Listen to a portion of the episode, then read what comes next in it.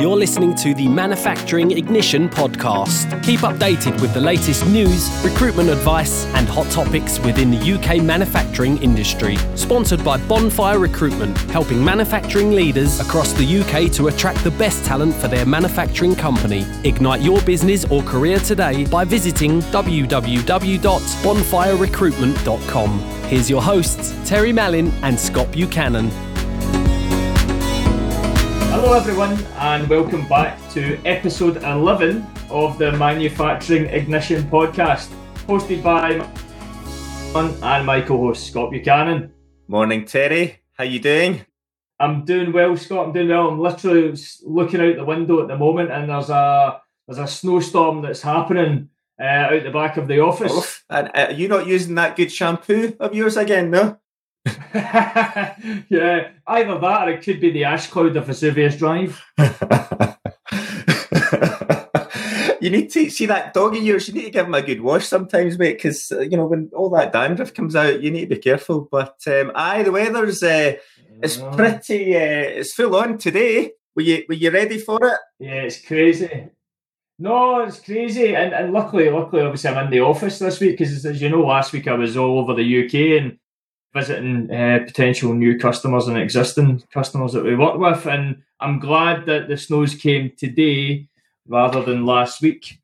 Aye, well, the, the, the, your eyesight's never the best, is it, Terry? So uh, I wondering how you'd be in the roads, but um, no. Yeah, the, the, the, interesting thing is, I, I was, um, I wonder how the roads. I mean, I wasn't expecting so much snow. I mean, we've maybe got a couple of inches here, um, but I wonder how it is in terms of the, the roads out there. And, and actually, I, I, remember one year whereby I booked one of those uh, cheap flights over to, I, wanted to go away to a cold place for my holidays, just for a, long weekend in the middle of December before the, the switch off period. Yeah. And um, we, the, the, it was the year of the big freeze. And I do remember okay. trying to get from Glasgow to Edinburgh um, along the M8, and the M8 literally was the ice rink full of, of potholes of ice it was right? actually colder in Scotland than it was in Lithuania that year in the middle of December. Um, and the point there was when we got to Lithuania, you could drive around the roads, no bother at all. It was all safe. It was all no problems at all. And yet Scotland was just absolutely dangerous, um, just the way things were. So it's it's all about planning, isn't it? And having the right tools and having the right um, people doing the right things. And yeah, in, interesting times. So it'll be interesting to see for our meeting later whether whether you can get your, your driveway. I know, I know. We'll soon find out. Um, guys, so for those tuning in for the first time, both Scott and myself have been working within the manufacturing recruitment sector for over 15 years combined, and that's all within management and technical recruitment. And over the past few years, we've been building and growing our own business, which is Bonfire Recruitment, to be a leader in recruiting within the manufacturing sector across the UK. This week, Scott will be covering obviously the latest news, week commencing the 15th of January, a, a specific hot topic on what's the best way of recruiting young people into manufacturing. And uh, recruitment minute this week on the back of Blue Monday, uh, which is a which is a load of garbage anyway. Looking for a new job, how to maximise your social media presence. Oh, what, what's Blue Monday, Terry? That's a new one for me. Uh, do you want to know what? Uh, like, you, as I mentioned before, I've got no interest in New Year's resolutions because 99% of them are now burst, which is ridiculous. The gyms have, you know, 10 times their gym membership, but literally now nobody's going, which is hilarious. And then now, when I looked at the news yesterday, Blue Monday. I mean, I mean, come on, Blue Monday, Black Friday. I mean, really, Blue Monday is meant to be the most depressing day of the year, Scott. That absolutely everyone wants to change jobs. Everybody wants to be, ah, you know, okay, right, got you. I mean, it's it's a load of garbage. But at the end of the day, today, what we will go through, we are looking for a new job on the Black and Blue Monday, uh, whether this is Red Tuesday or whatever you want to call it. we will take you through maximizing your social media presence. Okay, so you can hammer in, right? Got you. No, I've heard of that before. I didn't know it was yesterday. Do you know? I was actually in a good mood yesterday. I don't know. Maybe, maybe it's. Uh, how does that work? So people, so I, I, guess is that just a media thing, or is that based in stats? You know, like my stats. Is that based on job sites yeah. saying, you know what, there's you know an extra fifty percent of you know employees looking for for work that day. I don't know, or is it sickies? Is it maybe pulling people pulling time off work? I wonder. Yeah, I don't know, mate. I think it's a mixture of everything. To be honest, uh, I don't know. I don't know. I, I don't. I don't really want to think about it too much. It's a load of rubbish anyway. Yeah, I just feel a, I, I feel a sore head coming on. I think it's maybe Pink Tuesday. I'm thinking whether I don't know whether I can continue. Yeah. Pink, pink's your favourite colour, Scott? Well. anyway, let's crack on. Let's catch on. Yes. Let's go. Okay, so this week's manufacturing ignition latest news commencing the 15th of January. Scott, what's the latest news out there this week? Well, continuing on the, the serious note that we've been focusing on this morning so far, there was a, a serious incident with a lorry blaze that left 17 tons of gammon spread across the road. Um, and now... hold, hold, on, hold on. A, a blaze set seven so it leaves 17 tons of gammon spread across the road. yes. and the lorry's, hold on, the lorry's on fire, so the gammon's actually cooking. It, well, it, it, looks as though someone, I don't know whether by chance it was, it was an articulated lorry, and I wonder if there was a, a, a by chance a fruit lorry next to it where they could have got maybe some pineapple to go with it. I don't know, or maybe some eggs. Um, no, the, the fire involved an articulated trailer with a fridge unit contain approximately 17 tons of packaged meat. Um, about 50% of the trailer and the contents were severely damaged, so burnt, burnt to a crisp, uh, slightly overdone. well, well, well, done, well done, Gammon. Uh, Excellent. Uh, do you know what's got that's on the back of? I, I remember seeing a couple of weird things last year actually that made me laugh on a on a on a, on a random blue Monday morning, no doubt. Where, it, where in August, I remember in August that there was a a lorry collision on the M5. Right. Um, and the lorry collided with a caravan and it left 24 tons of flour strewn oh, man. across the motorway. What? I know. So so we, we're worried about the, the snow that's happening now. That was literally probably people thought snow was happening in the middle of August. Well, that that well that one there it was down in um, I think it was down Devon way on the A30 um, near Oak, Okehampton. But um, here, Terry, do you remember one of the earlier podcasts we did where we were talking about the automotive automation piece whereby it was almost like the lorry trains. I forget the, the actual buzz buzzwords for it, but um, oh, yeah, yeah, whereby yeah, yeah, yeah. I, and I wonder, you know, these types of accidents. I wonder whether they would actually happen going forward if it was a computer driving the, the truck. Do you know that way? That was uh, that was podcast one, Scott. That was the automated vehicle one. Yeah, I remember. I can't remember what it was called again. The basically, yeah. Do you remember? Self- yeah, where you've got almost like a train of lorries, self, you know, self-controlled, I guess, um, driving pretty close together. And um, I, I wonder if those types of things would would happen. But um, yeah, um, suffice to say, um, yeah, if you wanted a gammon steak, um, that was probably a good place to be on the A30. Um, back in back at the turn of the year. There we go. Eh? Moving on. Um, and yep. sorry, the humanoid collaborative robot joins Ocado workforce. Did you see this one? I, I, I, I read this this morning because I find that really interesting. And, you know, obviously, Ocado's an online grocery firm, but a lot of their, um, they've got warehouses that are automated.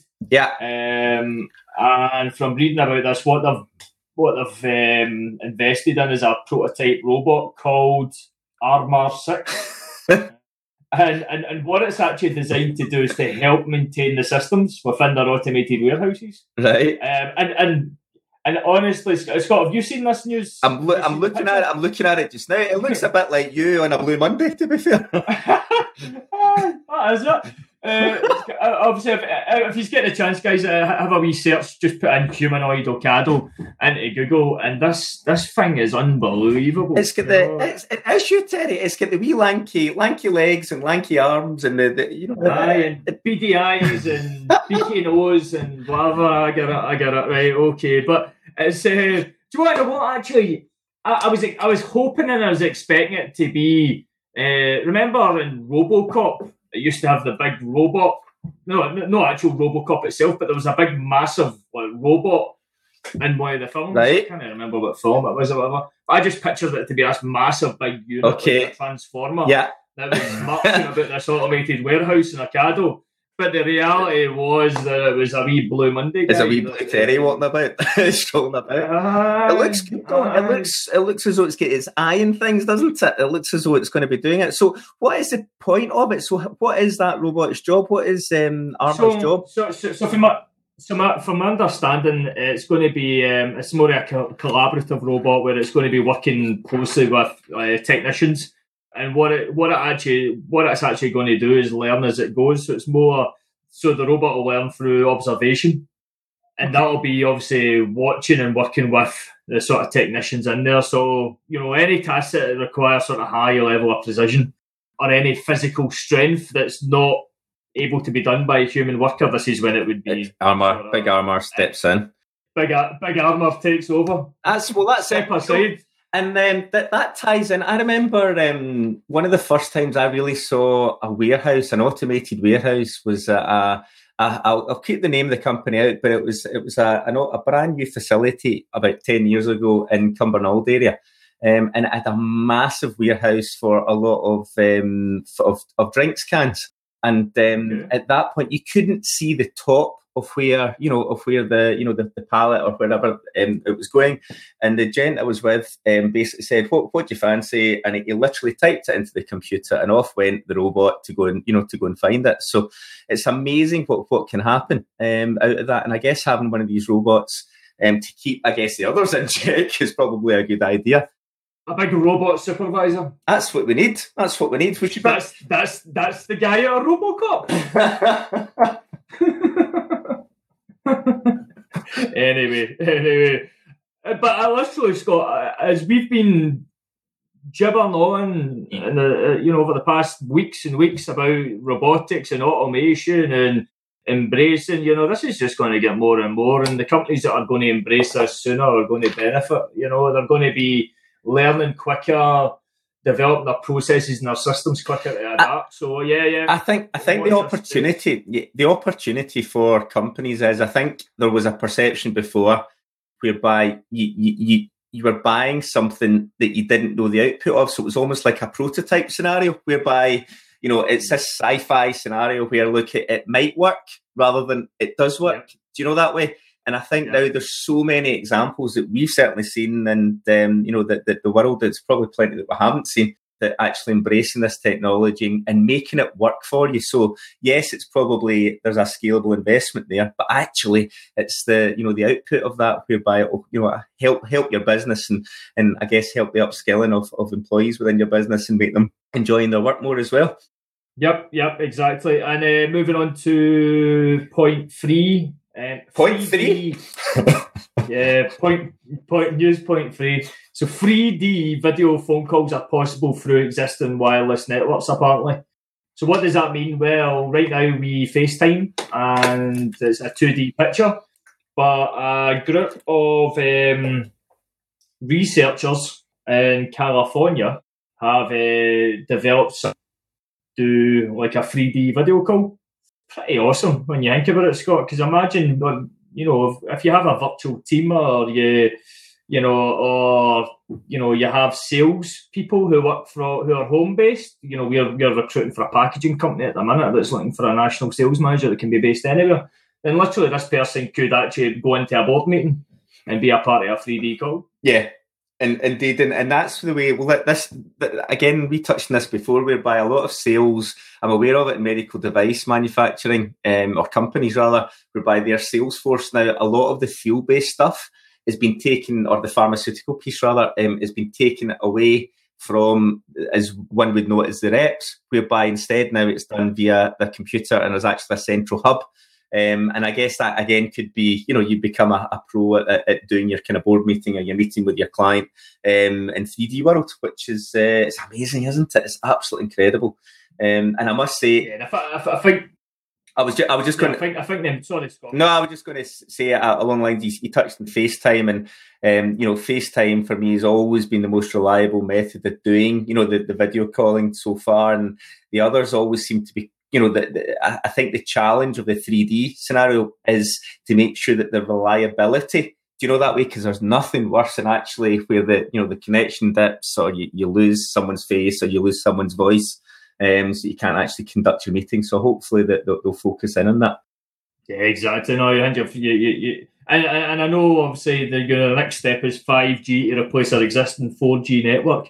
And, and looking into that, that's going to allow obviously more data to be sent between devices faster and more accurately. So that's going to benefit the sort of reliability of that. As I say, you know, this isn't something that's that's this is sort of early days research sort of level, but something that's interesting and it's yeah, it's going to happen. It's going to happen. It'll soon be. We'll be 800Gs shortly. This time next year will be an 800G, no doubt, with uh, with ARMAR maybe leading the way on, on how to do a phone call. Who knows? So. Uh, so, so, so, so a little, a, a, little like now sixty five, whatever it's on now, probably now one hundred and twenty now. Uh, remember, remember, remember the album used to buy hi, at the shop. Hi, now now eighty five and stuff. Like that's that. still going. That's still going. I know, it's... I know. I, I, I, see that. I see that at Christmas, and I thought, who is still going into the shop and buying now um, aye, it's um, it's certainly something there now. Maybe somebody that's going through Blue Monday. Exactly. Maybe it's the Blue Monday folk. Now, if you, you get a wee bit of volume here, I'm just um, I've just found something, Terry. You'll never believe this. Do you remember the Pepsi challenge? Do you remember that? Are you old enough? Are you young enough or old enough to remember the Pepsi challenge? Right. The Pepsi challenge was whereby you had a can of Pepsi and a can of Coca Cola, and they covered them up and they asked the, the public to, to, to guess what one was the, I guess it was a Pepsi.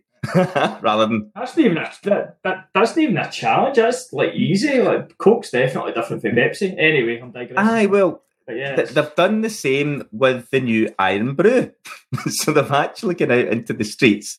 Irn-Bru, uh, in case you haven't heard, um, they've changed the well, they've had to change the, the recipe to reflect the, the sugar content in their in their mixture. And they went out in the streets to find, you know, what what, what the, the, the public reaction would be. And it turns out, on the initial survey that one of the newspapers did, um, that it was like one in ten hit rate. So that, it was one person out of ten could guess what the the, the the, the new version was. They could taste the difference to the original which um, I guess from you know some of the work you you know you specifically do, Terry, actually from the technical piece and actually trying to get recipes and uh, innovative product development, I guess. For, for food manufacturing companies, I mean that is quite a no mean feat to be able to get that kind of level of stat there. So have you have you have you tried the new have you tried the new stuff yet, Terry? You, I don't know if it's officially out. Do you know what? I quite like the sugar free stuff. Um, I quite like the sugar free or Coke Zero or whatever it's called, and, I, and, and I've tried the the Irn-Bru sugar free, and I do like it. I feel I feel these sort of sugar free products, you feel less.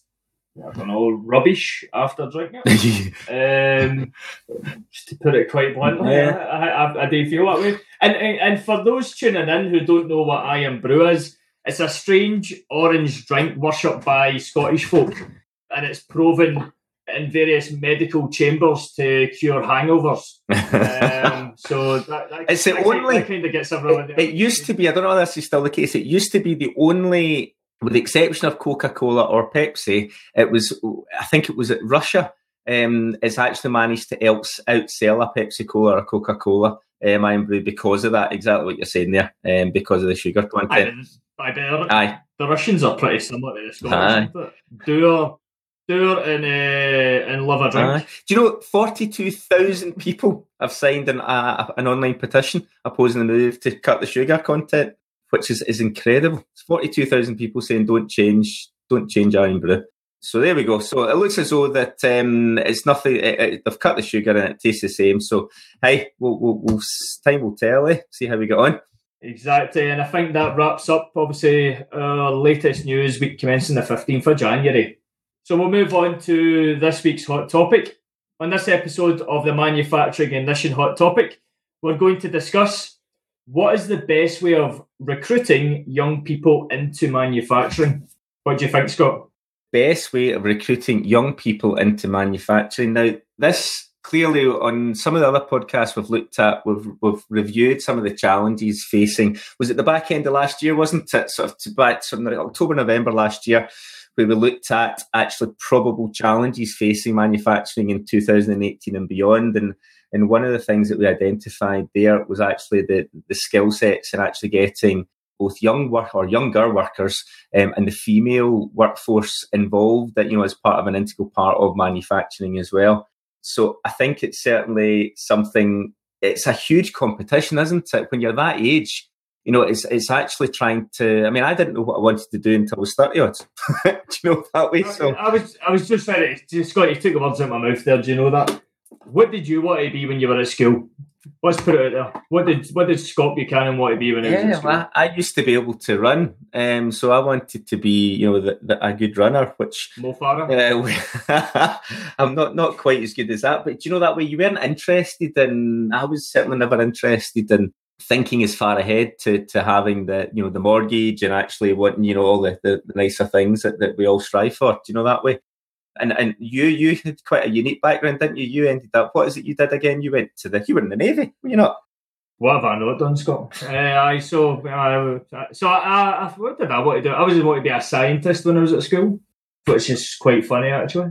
um, and then I went and worked in an office, and then I joined the navy. Was in the navy for five years, and then became a fishing guide, and then yeah, all well doing manufacturing recruitment. Yeah, it's uh, and this is the point, isn't it? It's about where you know one of the reasons I love my job um, and enjoying doing what I, am doing because you get exposed to so many different. I was speaking to a client yesterday, actually saying exactly the same thing around you know the, the, the, the beauty and the variety that we get exposed to on a daily basis. Do you know that way within manufacturing, the different skill sets, different challenges each organisation may be facing and then working out solutions accordingly. Do you know that way? So I guess from an a, attraction of employees to their business, you know, and actually uh, even from an industry perspective into manufacturing is here we go again.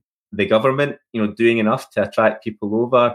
I know certainly locally, um, the universities. If I go back, it wasn't that long ago, maybe five years ago or so there was no actual interaction between the university and um, you know a manufacturing organisation, or very very little. Do you know that way? So um, we were getting candidates coming through, you know, with a good degree, with a good you know exposure to engineering or manufacturing or, or, or management, and yet they didn't have any experience level to allow them to actually to step in to do that. Do you know that way? And obviously, from a, a, recruiting perspective, and from the company's point of view, the company's going, well, you know, we, we need the experience. So it's the vicious circle, isn't it, of of the experience of someone being able to walk in and do the job versus the training, the mentoring, the, the development, and then I guess identifying the right type of talent for that role at the younger age. Do you see?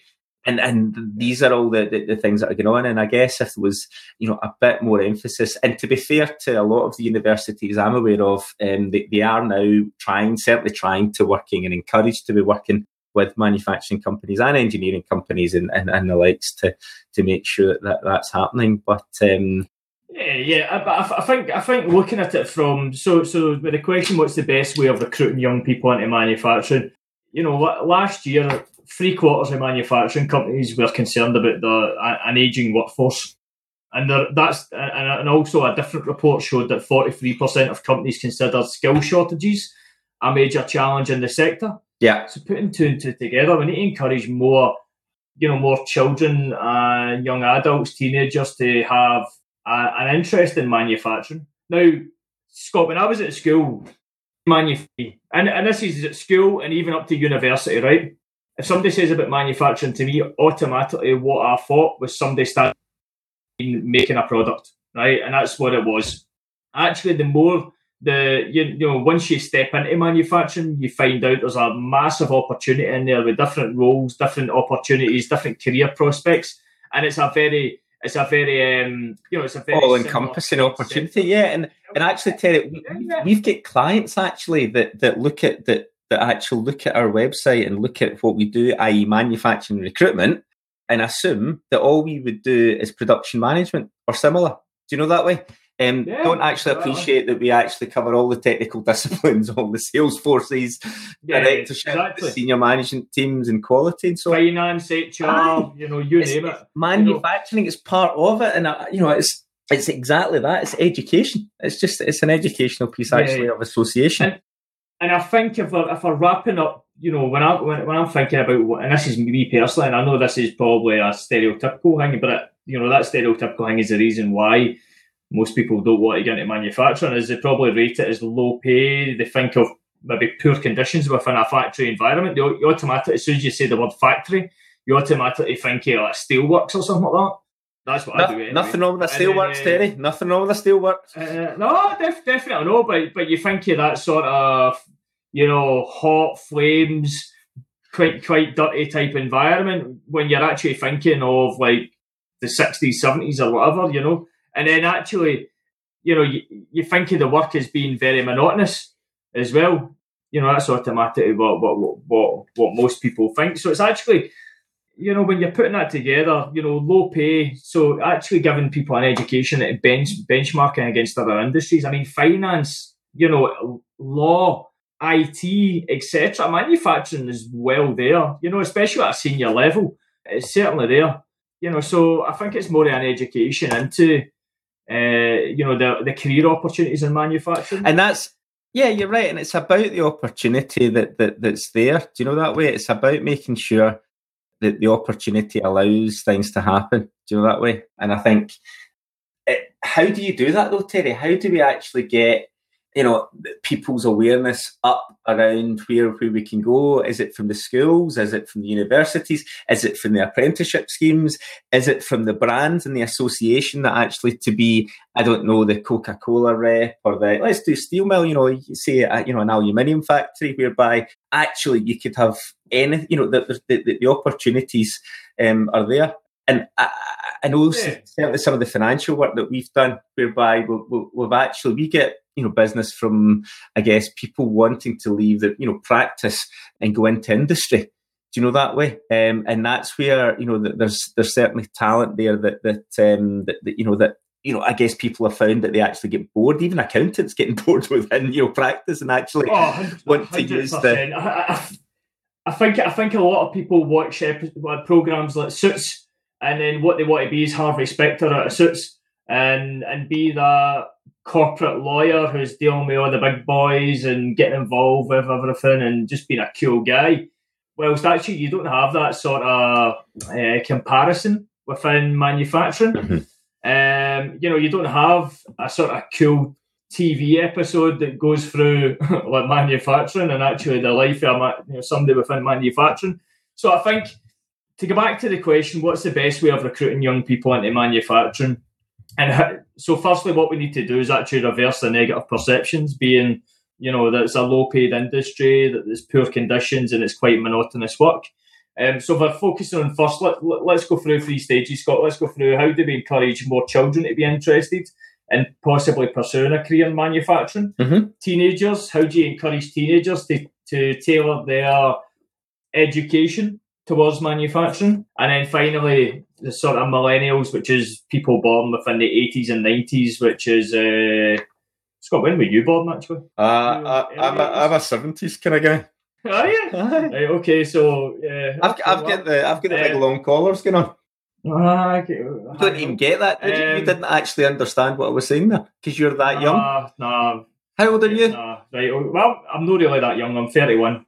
You're ah, man. 19, 1986. So I am classed as a millennial. So I will I will be in probably the best shape to discuss how to attract me into manufacturing. Everyone's, so anyway, everyone's get visions of that Arcar real robot thinking of you. Ah, uh, true. Aye. So so so to to to so how how do we encourage more children to be interested in manufacturing? And and and that's probably came into my head, Scott. You know, me and you's both been invited to a local school to discuss manufacturing next month, and it got me it got me thinking how do we, how do you spread the word in schools? And I think what what it's requiring is actually more manufacturing professionals visiting schools and discussing the sector um, and answering questions, you know, and you know possibly inviting school trips into a factory in a safe environment, and that could be you know anything that's sort of groundbreaking like you know, making the aircraft carriers to, you know, food factories. You know, it's just as you know, children getting involved in that sort of stuff Terry, to see how you're how their sweets. You're spot on. You're absolutely spot on, and and it's maybe a certain type of person like this, but I, I'll never forget. And one of the reasons I'm doing, and I've done this job for over eleven years now, is the day I was standing inside a drinks factory where I'm looking at a canning machine. At that point, it was only doing 75,000 can lids an hour. And the can lids were all over the ceiling. Do you know that way? And then that same afternoon, I'm standing in one of the uh, the, the, naval bases, standing next to a. it's that sounds like Kevin's going for a walk there, Terry, or have you fallen through the window again? No, it is Kevin. He's he's decided to wake up. So we've got him to contend with for the next half. Oh, sounds good. But yeah, so that and then that afternoon, I'm standing next to a nuclear submarine, and and you know, in a, in a naval base, which is incredible. So you know, and and that's you know, if you if you were a if and that I think there's too many. I don't know whether it's parenting or schooling, whereby it's almost like beating someone over the back you know, back of the head with a stick saying, you know, because you're a doctor or your dad's a doctor, you'll become a doctor. Do you know that way or a lawyer, whatever it happens to be? And don't get me wrong, there's a place for that, but actually being able to know what alternatives are open to you, do you know that way? Um, is, is, is absolutely there. And, and, and uh, one of the, the, the challenges we have from a CV perspective is actually, and we see it all the time, don't we? Whereby, you know, especially at the senior level, whereby someone's done the job for the, a, a decent length of time and then they're saying, look, Scott or Terry, we, we want to do, I want to do something different. Do you know that way? I never actually really enjoyed myself. Do I didn't want to be doing this role, but I've kind of found myself in it. Do you know that way? So if we could actually have a workforce that was actually wanting to be in it for the right reasons, then there's a good chance that everything will be actually doing a lot better. Exactly, and I know there's a lot of STEM programs that are happening as well, but even just introducing sort of fun educational games around manufacturing that might be even engineering based as well, and it's actually planting some seeds. And I mean, the best, if you look at the best marketing, the best business, and probably globally, and how they market their business, everybody remembers going to McDonald's for their birthday party when they were younger. That was a cool thing to do. Funny enough, the guy who is Ronald McDonald, what is he? He's a clown that's attractive to, you know, it's actually reaching out to the younger generation where what you build is brand association and what you build is an affiliation with McDonald's. And, you know, putting all that together, you grow up with that brand affiliation or that business sort of type of model. And then you actually go there, you know, and you actually remember, oh, you had parties when you're younger. You actually just grow up with that sort of thing. But does that make sense, Scott? Because I'm kind of wrong. No, but, but, I'm smiling here because although I was a '70s kid, I still I was a late '70s kid. But the you're right with the McDonald's, and actually in my era, Terry, it was Wimpy. It was the I don't, don't even know if you know of Wimpy, which you... I do, I do. I remember, but I remember it being garbage. So, I, I, well, that's that's my opinion eh, anyway. But it was yeah, and they had a big kind of. In fact, you're right. I can I know that McDonald's is a clown. I think the Wimpy was Mister Wimpy, wasn't it? He was kind of a, a dressed up burger or, or similar. So, aye, association. But it is, but it is. It's association. What it's doing, it's actually promoting a brand to you know to to you know, because at the end of the day, it's fast food. Children don't have any money to buy food and what you know, children to parents to take them there and whatever else. But I, I'm I'm I'm I'm getting off topic slightly, but I think it's a valid point on the basis of actually if you have got manufacturing in front of young people and they can actually see that and be able to put you know put that into perspective with what manufacturing look like, you're going to have a lot more buy into not a brand, but know, actually buy into the sector. Do you know what it is as well, Terry? A lot of the manufacturing that kids will have been seen, will have been from footage taken of a different era. All right. So the number of times that, oh, yeah. do you know that way? And the association will have been, you know, factory equals, you know, tens of thousands of workers, you know, grafting away to put a screw in a, a bit of metal or, or whatever it happens to be on a, a, you know, a production line you know, things have so dramatically changed from those days in most companies, not all companies, but most companies. Do you know that way? And and there's a bit of um, just making sure that, the, that there's you know a bit more media on the modern stuff, um, you know, to get people people interested. hundred percent, hundred percent, and you know, similar for teenagers, Scott. I think it's more about an education on the career opportunities so that it can tailor the right subjects. But, but towards us. And that's on the basis, of course, Terry, that a the you know the the, the, the teenagers are going to school, um, and secondly are actually wanting to work. Because I know when I was that age, you know whether you know you'd rather be having fun rather than thinking about what you're going to be doing when you're you're you're 31 or whatever age you are. because that's a big, that's maybe a bigger, that's maybe something that even we can't um, fix. But um, well, aye, it's a challenge. I don't know. I don't know because I remember when I was at school and I was very motivated with regards to your exams and whatever else, and I. I remember selecting so the sort of key subjects. You know, I think we got to select six subjects or something like that. And maths and English is always one, but actually, I picked graphical design and craft design. Mm-hmm. Now, graphical design's obviously, you know, like your draftsman, you know, um, drawing buildings and all that sort of stuff and whatever else, and designing buildings, which obviously now done on CAD and whatever else these days. But and then the the second one was craft and design, which was actually building, you know, whatever uh, out of metal, wood, and all that sort of stuff in craft. So literally for my exam, I had to build a long ship and this thing was like maybe six feet long, literally six feet long and about five feet high. That's a pretty... when, when you put the sail on it. So it was amazing, right? And you were actually bending the wood round there. But do you want to know what? See if I reflect back on when I was at school, and that how long ago was that? Fifteen years ago, right? Maybe a wee bit longer, than that, six, 16 years ago, whatever. Um, when I was at school, it was all very good. I, I wanted to do those subjects because of an engineering context. But actually, when I reflect back on it, I had no idea what these subjects would benefit me in a, as a career. Mm-hmm. I, I would automatically find craft and design being joiner, and I would automatically find graphical graphics design being obviously a draftsman. But actually, putting that into perspective and how that adapts into a manufacturing environment, both these types of subjects where you're building, you're repairing, you're maintaining, you know, there, there should be a lot more education into the actual career prospects with the actual subjects that you pick. And obviously, maths been a big one for engineering, etc. But actually, English is just as important. You know, you know when you're, you know, from a senior management level and moving into university and and studying for masters and degrees and all that sort of stuff, and the amount of degrees and opportunities that there is for manufacturing as well. You know, I, I think a lot.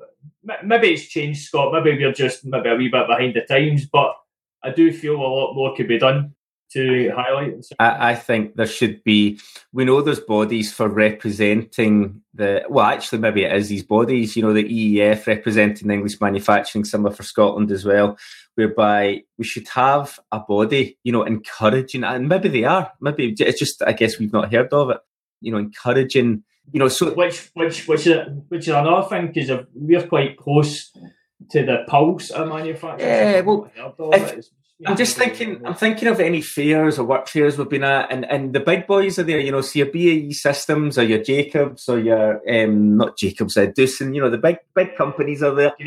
Uh, yeah, so, so the big companies are there, but actually, who's representing? You know, the SMEs or the medium sized businesses out of them. Do you know that way? that actually could could tempt them into manufacturing because it's it's a, a, you know I guess it's the greater good of the UK economy, but actually you know the, the roles would be a lot different as well than some of the big boys. You know that way there's a lot more of a there's a lot more autonomy, a lot, lot more variety um, in a smaller company than there can be in the, the bigger companies. So, aye, there's um, exactly. there's plenty to look at, isn't there?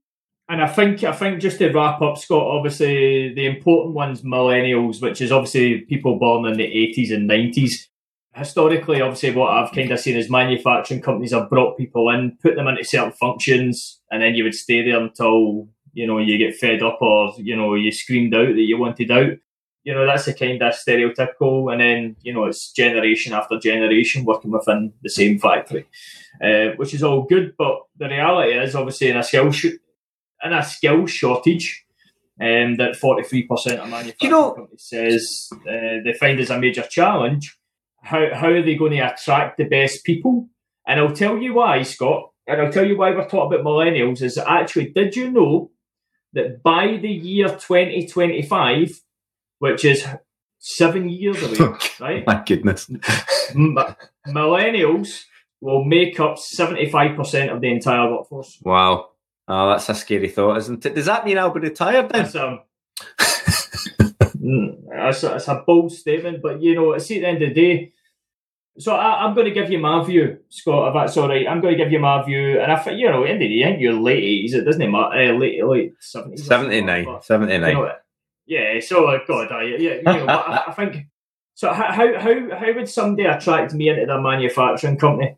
And uh, you know, so firstly, the first thing that I would do if I was going for an interview or if I was looking at a company, the first thing I'd do is look at I would look at their website. I would go into my mobile, I'd search their website. I would also go into the Glassdoor. Yeah. As well, and if anybody knows what doesn't know what Glassdoor is, Glassdoor is so it's glassdoor.com. You can search any company and it'll give you a ex workers and current workers review of the workplace. If you've not done it already, go in and search your company on there. It's quite interesting. Luckily, I've only got Scott, so if Scott put up a review, we kind of know who it is. and, uh, it was but, you know, it's a matter of... It was Baxter. so yeah, I mean, it's important that you bring your website into 2018. It's no good just throwing something up there. It's actually having something that interacts. People want to see people that work within the factory. So yeah. you know, get a testimonial, get a video of your ops manager or your MD, and actually promoting the business. Yeah, you know, all these sort of stuff. That kind of strikes to me that it's, for it's a forward thinking, ambitious, dynamic type environment. What I don't want to see is somewhere that's actually been done in WordPress that looks as if it was built in the 1980s when I was born, and you think, well, I don't know, we minute here. You know, is there really good career opportunities for me? Is there investment going in? Because if you can't invest in a website, what chance have you get investing in the top machinery yeah. and the top process? It's about um, virtual yeah. virtual perception, eh? Can you literally yeah, exactly. virtual, well, virtual or online perception, um, making sure that your brand is reflective. Yeah. And exactly, and I think that does help with building up your brand image because everybody wants to work with your typical companies that they've grew up with, you know. So Coca Cola, every Christmas you see it on adverts. You know, Kellogg's, you've always had Kellogg's as your cereal. These are brands that people have bought, been brought up with. You know, as a millennial, you know, you want to work with those type of companies because you see them as the forward thinking. The reality is, if you're a small, dynamic, nimble business bringing out new products and putting a lot of investment, you get far more that you can potentially offer someone from a career experience and development opportunity.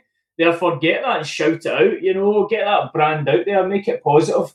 And what you'll do is you'll attract the best people because people will see an opportunity to quickly develop their careers, gain new experience, and and work with a growing business, which would be far more attractive for me than what it would be than working with a big blue chip that's not to say blue chips, you know, nothing against that sort of stuff. It's not that at all, but it's actually how does a smaller business attract the best talent out yeah. Because the blue chips are already doing it because they've already got the brand. And a structure and the, and the, the, the, financial backing to allow them to do that because they know that by having a graduate scheme or having more apprentices coming through the ranks, then you know that, that they will, based on their attrition rate, should be able to keep them and develop them throughout the ranks. Do you know that way? Yeah, and um, offering good training and support as well. You know, if you're taking on someone from university and they want to complete their masters or they want to do an MBA, and it's actually someone that could be a future leader within your business, yeah. make sure that that's made out pretty clear. And you can protect yourself as a business by putting in a clause of if you leave within a certain period of time, you'd have to pay back your training costs, and that's fair. Fair enough, you know that you, you know, there's there's protection there as well. And what you do get is buy-in from that individual because you're investing in their future, you're investing in their education, which has clearly been important if they've you know went to university and did X, Y, and Z. Sorry, Terry, this this this is relevant, but it's slightly it's, it's relevant from a reputational perspective. Just you talking about um, education there. We had an example this week whereby there's a gent that's um, he's studying at the moment. I mean, one of these exams, and he'd handed his notice in um, just before Christmas. And this this is with uh, you know, a recognised, respectable, and good company. And what, what's actually happened is the company, because he's handed his notice in, is refusing to give him the time off for sitting his exam. so actually, when that aye, so when that chap, you know, leaves, you know, he's he's now leaving with whatever perception that is. Do you know that way? So I think companies also need to remember that what what people um, people that are leaving their company for whatever reason.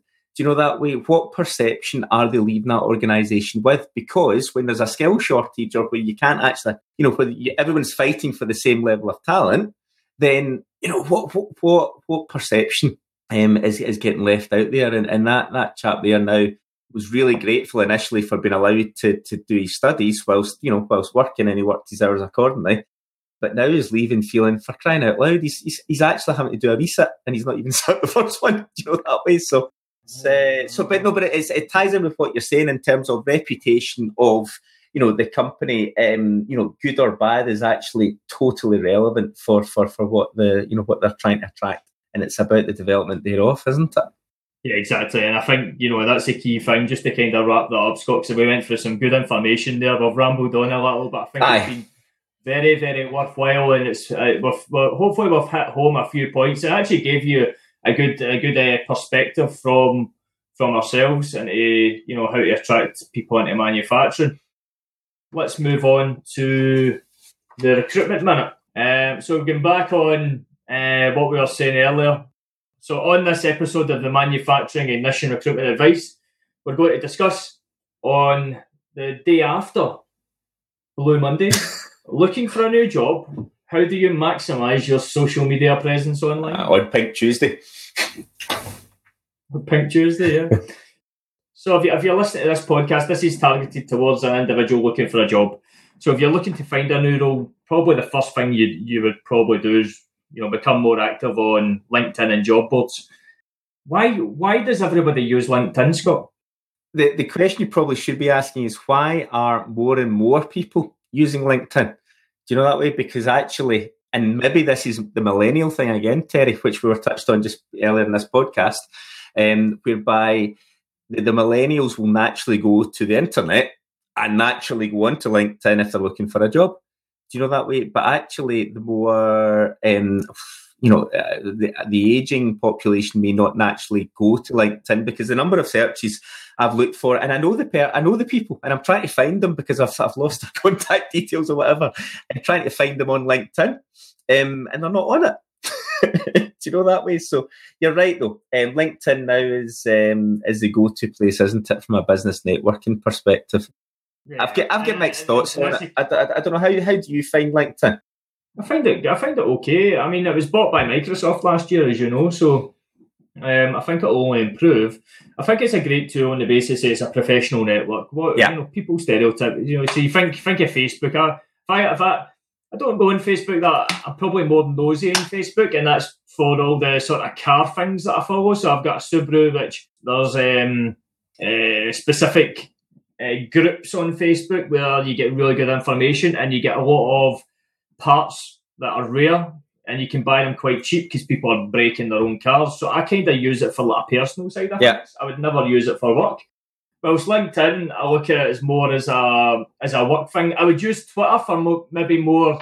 I would never use it for work either, but I would use it for more latest news. Okay. So uh, keeping an eye on things. You know, yeah. Aye, so if something happened or something like that, you could quickly so say like you know Federer's playing in the Australian Open. You know, you could actually find out the draw. You could search in Federer and see what the score is. You know, you didn't need to go online or whatever. I'm just using that as a stereotypical mm-hmm. example because he's literally playing today. Uh, you know, so to come back to why LinkedIn, so I see it as more of a professional network. It allows you to network with, you know, existing colleagues or previous colleagues. Yeah. It's a sort of, you know, and, and, and actually in the back of your mind, it's an actual window for recruiters to reach out to you, whether that be internal recruiters within an organisation or whether it be agency recruiters. It doesn't matter, but it's kind of putting yourself in the shop window. And it, and let's be honest, you know, it doesn't matter who you are. It's always nice to get a wee headhunt message coming through, you know, because you naturally you feel wanted, you feel, you know, and, and that's that's that's how it works really really well. You know, at the end of the day, I get you know Scott, I'm sure you get a lot of messages, you know, being that sort of top recruiter that you are. You know, and, and, and the basis it is quite nice to get those messages. So I think LinkedIn has got its definite purpose within the professional allows, environment. And, and yeah, it, it's allowing that access, isn't it? It's allowing you know people that may not well have been, unless you had the phone number, unless you had the, the email address, or you, you stood outside the office knocking their door. You know, it allows an easier route in on the basis that you're part of the network to, to, to actually get access to, to that person, which yeah, is great, exactly. which is a good modern way exactly. of doing things. So, so a couple of, so that's us kind of went through that and, and so to answer the question on how do you maximize your social media presence, presence, I think it's key to remember, you know, one main thing, as I says, I kind of touched on there, you are putting yourself in a, you know, on a shop window in front of thousands of people to view. Therefore, there's a couple of things that are very, very important. Content is very important. It's very important that you're putting the time and effort in there and putting, you know, detail, detail, detail. Scott, what's your thoughts on that? And, uh, you know, how much content is necessary? If you were looking for someone right now on LinkedIn for a particular role, kind of stands out to you the most compared to what probably would? Yeah, and I guess this is where we well, you're you're similar as well for me, but I guess if we review what we where we come from, and I guess where others would be coming from, because of the variety of experience that we've been exposed to over the years. Do you know that way? We know roughly what a company will probably do, and we know roughly how that person will probably fit into an organization and what their skill set is and what they're probably doing. So, so, so firstly, so firstly, how do you know that? What does a person have to have in the profile to make that stand out? Okay, so in an ideal world, you know, if if I didn't have the experience level I've got, you'd be, you know, you would want to make sure I'd be looking for, yeah, names of company, size of company, the the, the job profile, in essence, what I'm doing specifically. You know, so if a, if a recruiter is looking for someone with, I don't know, Primavera experience, I've got that on my profile. Do you know that way? Because unless the, the, the person that's trying to recruit for me knew that that company had Primavera, for example, then you know they, they, they, wouldn't necessarily reach out to me. Do you know that way? So it's it's I guess it's around the detail piece, isn't it? Making sure that you're actually this is what I'm capable of, this is what I'm all about, and this is what my shop window looks like. Yeah, exactly, exactly, and it's it's literally think about it as if you you know just put everything down. Do you find it useful, Scott, for people to copy and paste their CV into the sort of job job job descriptions or the past descriptions of work where people actually copy and paste that in? See, that's that's a whole other kind of worms, Terry. You know, I'm a bit old school that way. Um, one of the things of a CV, the, the type of person that probably do that is probably the same person that hasn't taken time to write their CV correctly, which probably adds a whole other, um, you know, get, get, not issues, but certainly, um, you know, because some people what they do is they, they get a job profile, copy the job profile, and put that down as what they're doing. Now, yes, that is in essence what they are doing, but actually, when you review what you do on a daily basis and what you're actually involved in, does that actually reflect the job profile? You see, so tying into what you're saying there about on the LinkedIn profile should so that your LinkedIn profile should be a fair reflection of what you are doing, although eh, I guess it's reflective of the industry or the angle within the industry. So a design person, for example, will be completely different probably than a finance person. Do you know that way? Because actually their interests and their professional interests um, will be different. Um, and a design person may want to highlight some of the product development that they've been doing and sharing accordingly, whereas a finance person may be you know more interested in some of the economists' articles and so on. Do you know that way? So there's a lot of differences depending on the job profile and I guess the role that we're looking for. Yeah, and I think you know it's all very well getting all this content into your profile and whatever else because what it does, it'll throw up keywords. People will be able to search you quicker. However, when you're when, you know when we're doing a search on linkedin for individuals for a particular role we don't see that full profile straight away. So that so i think you know taking one step back on that so what, what we've done is we've got good content in there which is keywords which allows you to be found by recruiters. But actually what's really important is that your main subject line is uh, a resemblance to exactly what you're doing. Um, not just master of the universe or whatever. You know, I've seen these things before. Homeworker or looking for a new opportunity. That's fine, right? Looking for a new opportunity. However, don't just put that in as a sub subject. Put in your, your your past job title, your current job title, i.e., technical manager of Coca Cola. You know, engineering manager of Pepsi. Dash looking for a new challenge, looking for new opportunity. So actually, that recruiter can look at it and go, all right, bang on, technical manager for Coca Cola. I'm actually recruiting the technical manager for Pepsi. You beauty. Right, let's contact this person because they're looking for a new role right now.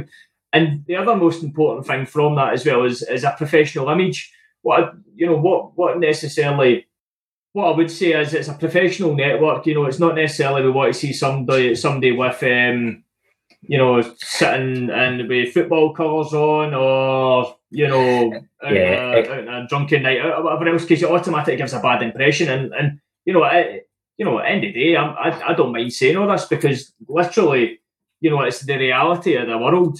You know, if you've seen that on Facebook, you wouldn't think two things about it because it's a, it's a, it's a personal network and all that sort of stuff. But actually, from a work side of things, you know, doesn't it's not too hard to get a really good image up there you know, you, the phones these days are amazing. You know, get someone at work to take a picture, job done, put it up there.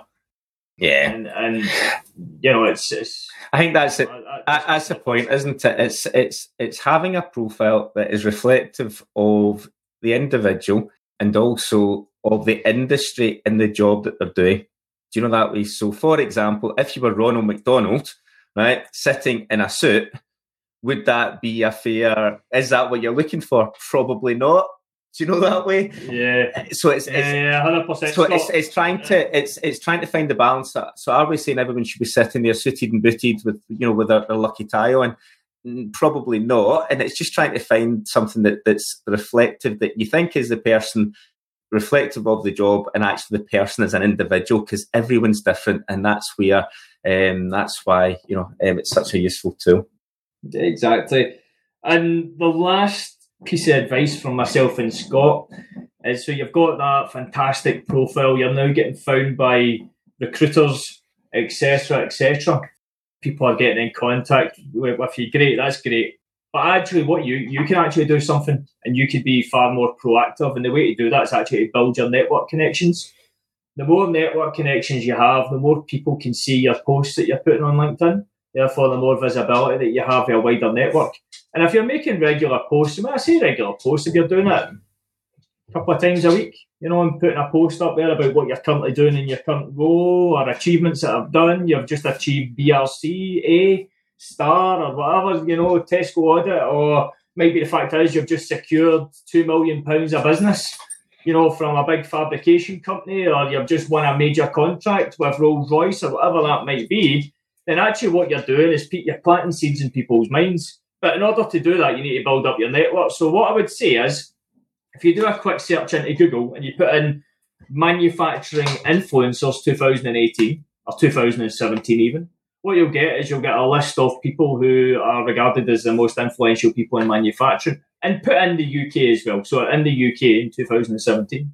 That way, if you go in and connect with these people on LinkedIn, I'm sure these people have massive networks. Therefore, that actually opens up their network to become a second degree to you. And actually, the more you do that, you're actually getting a bigger scope where you can connect with more people, more people that are relevant within your sector. What we yeah. also look at is the certain type of businesses that you want to work for and actually connect with the key individuals that could be possibly your hiring manager going forward or someone that owns that business. Therefore, you're putting yourself back in the shop window. And then that all goes back nicely to where we were at the start. You've got to make sure you've got a good, up to date profile that's detailed, that's going to scream what you do. Yeah. Um, and where you want to go as a career. You want a professional a image in there that shows you uh, as an individual. And also, you want a good subject line where you're catching the eyes of whether it be the hiring manager or a recruiter or an internal recruiter, whatever that might be. And in order to do all that, you need to put yourself in front of the shop window. And that, that way is to connect with as many relevant people as possible and keep it relevant. Don't connect with everybody in MD. You know, keep it relevant to the sector you're in. And that way, you will have a social media presence that's maximized to develop your career and look for that next career opportunity. Yeah, and it may well help you actually from your existing role as well because you're you're you're, you're sharing. You've got you're you're connected with like-minded individuals, aren't you, within your industry? That was good, Scott. Um, you think? We'll wrap up that recruitment. Yeah, I think that recruitment minute there. I'm, I'm, I feel as if I've had a can of Red Bull after that. well, I'm, I'm going to go and find. Uh, I need to try that. I need to do the, the Irn-Bru challenge. Definitely, we should do that. Let's see if we can taste the difference between the old and the new. I'm going to do it. Give it a go. Uh. We'll do that later. Let's do that later. Okay.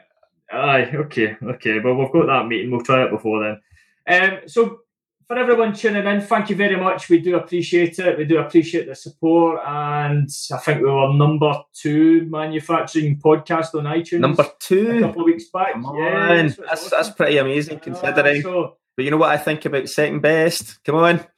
Yeah, it'd be great if everyone can share and whatever else. We'd love to get to first place and kind of set ourselves in the manufacturing realms of of iTunes history, um, and it allows us to continue to allows us to continue to promote manufacturing on a wider scale, and it's only beneficial for us all. So, any questions at all, um, please pop us an email at scott at bonfirerecruitment.com or terry at bonfirerecruitment.com. And the other, thanks for listening. And sorry, Terry, just for cutting over here, but one of the things we might want to highlight is our Twitter. You touched on your Twitter feed earlier, so you might want to see what it is.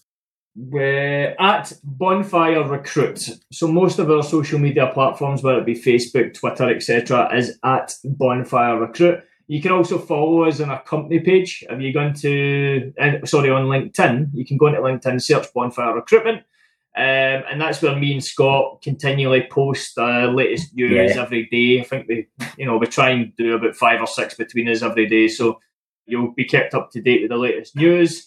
Yeah, that was very good, Scott. I quite like that actually. No, it just um, yeah, it's just it's obviously we're, we're you know it's relevant because I think we are we we like certainly well we we are part of the the, the manufacturing community. Do you know that way? And I think it's it's exactly you know it's acting and the advice that we're giving out, and that we you know we're keen to be part of the network and certainly keen to share views and have opinions and so on as well. So yeah, absolutely. Let's let's get the word spread. Yeah, good. Okay think we'll wrap it up there. Guys, thanks very much for listening as always. Uh, please tune in next week for another latest news, another hot topic, and our recruitment advice. Over and out for, for today, Scott. See you later, Terry. Thanks for listening to the Manufacturing Ignition podcast. If you've made it this far, we take it that you enjoyed the show. In return, we'd love it if you'd leave us a rating and review on iTunes. Subscribe while you're there, and we'll catch you for the next episode.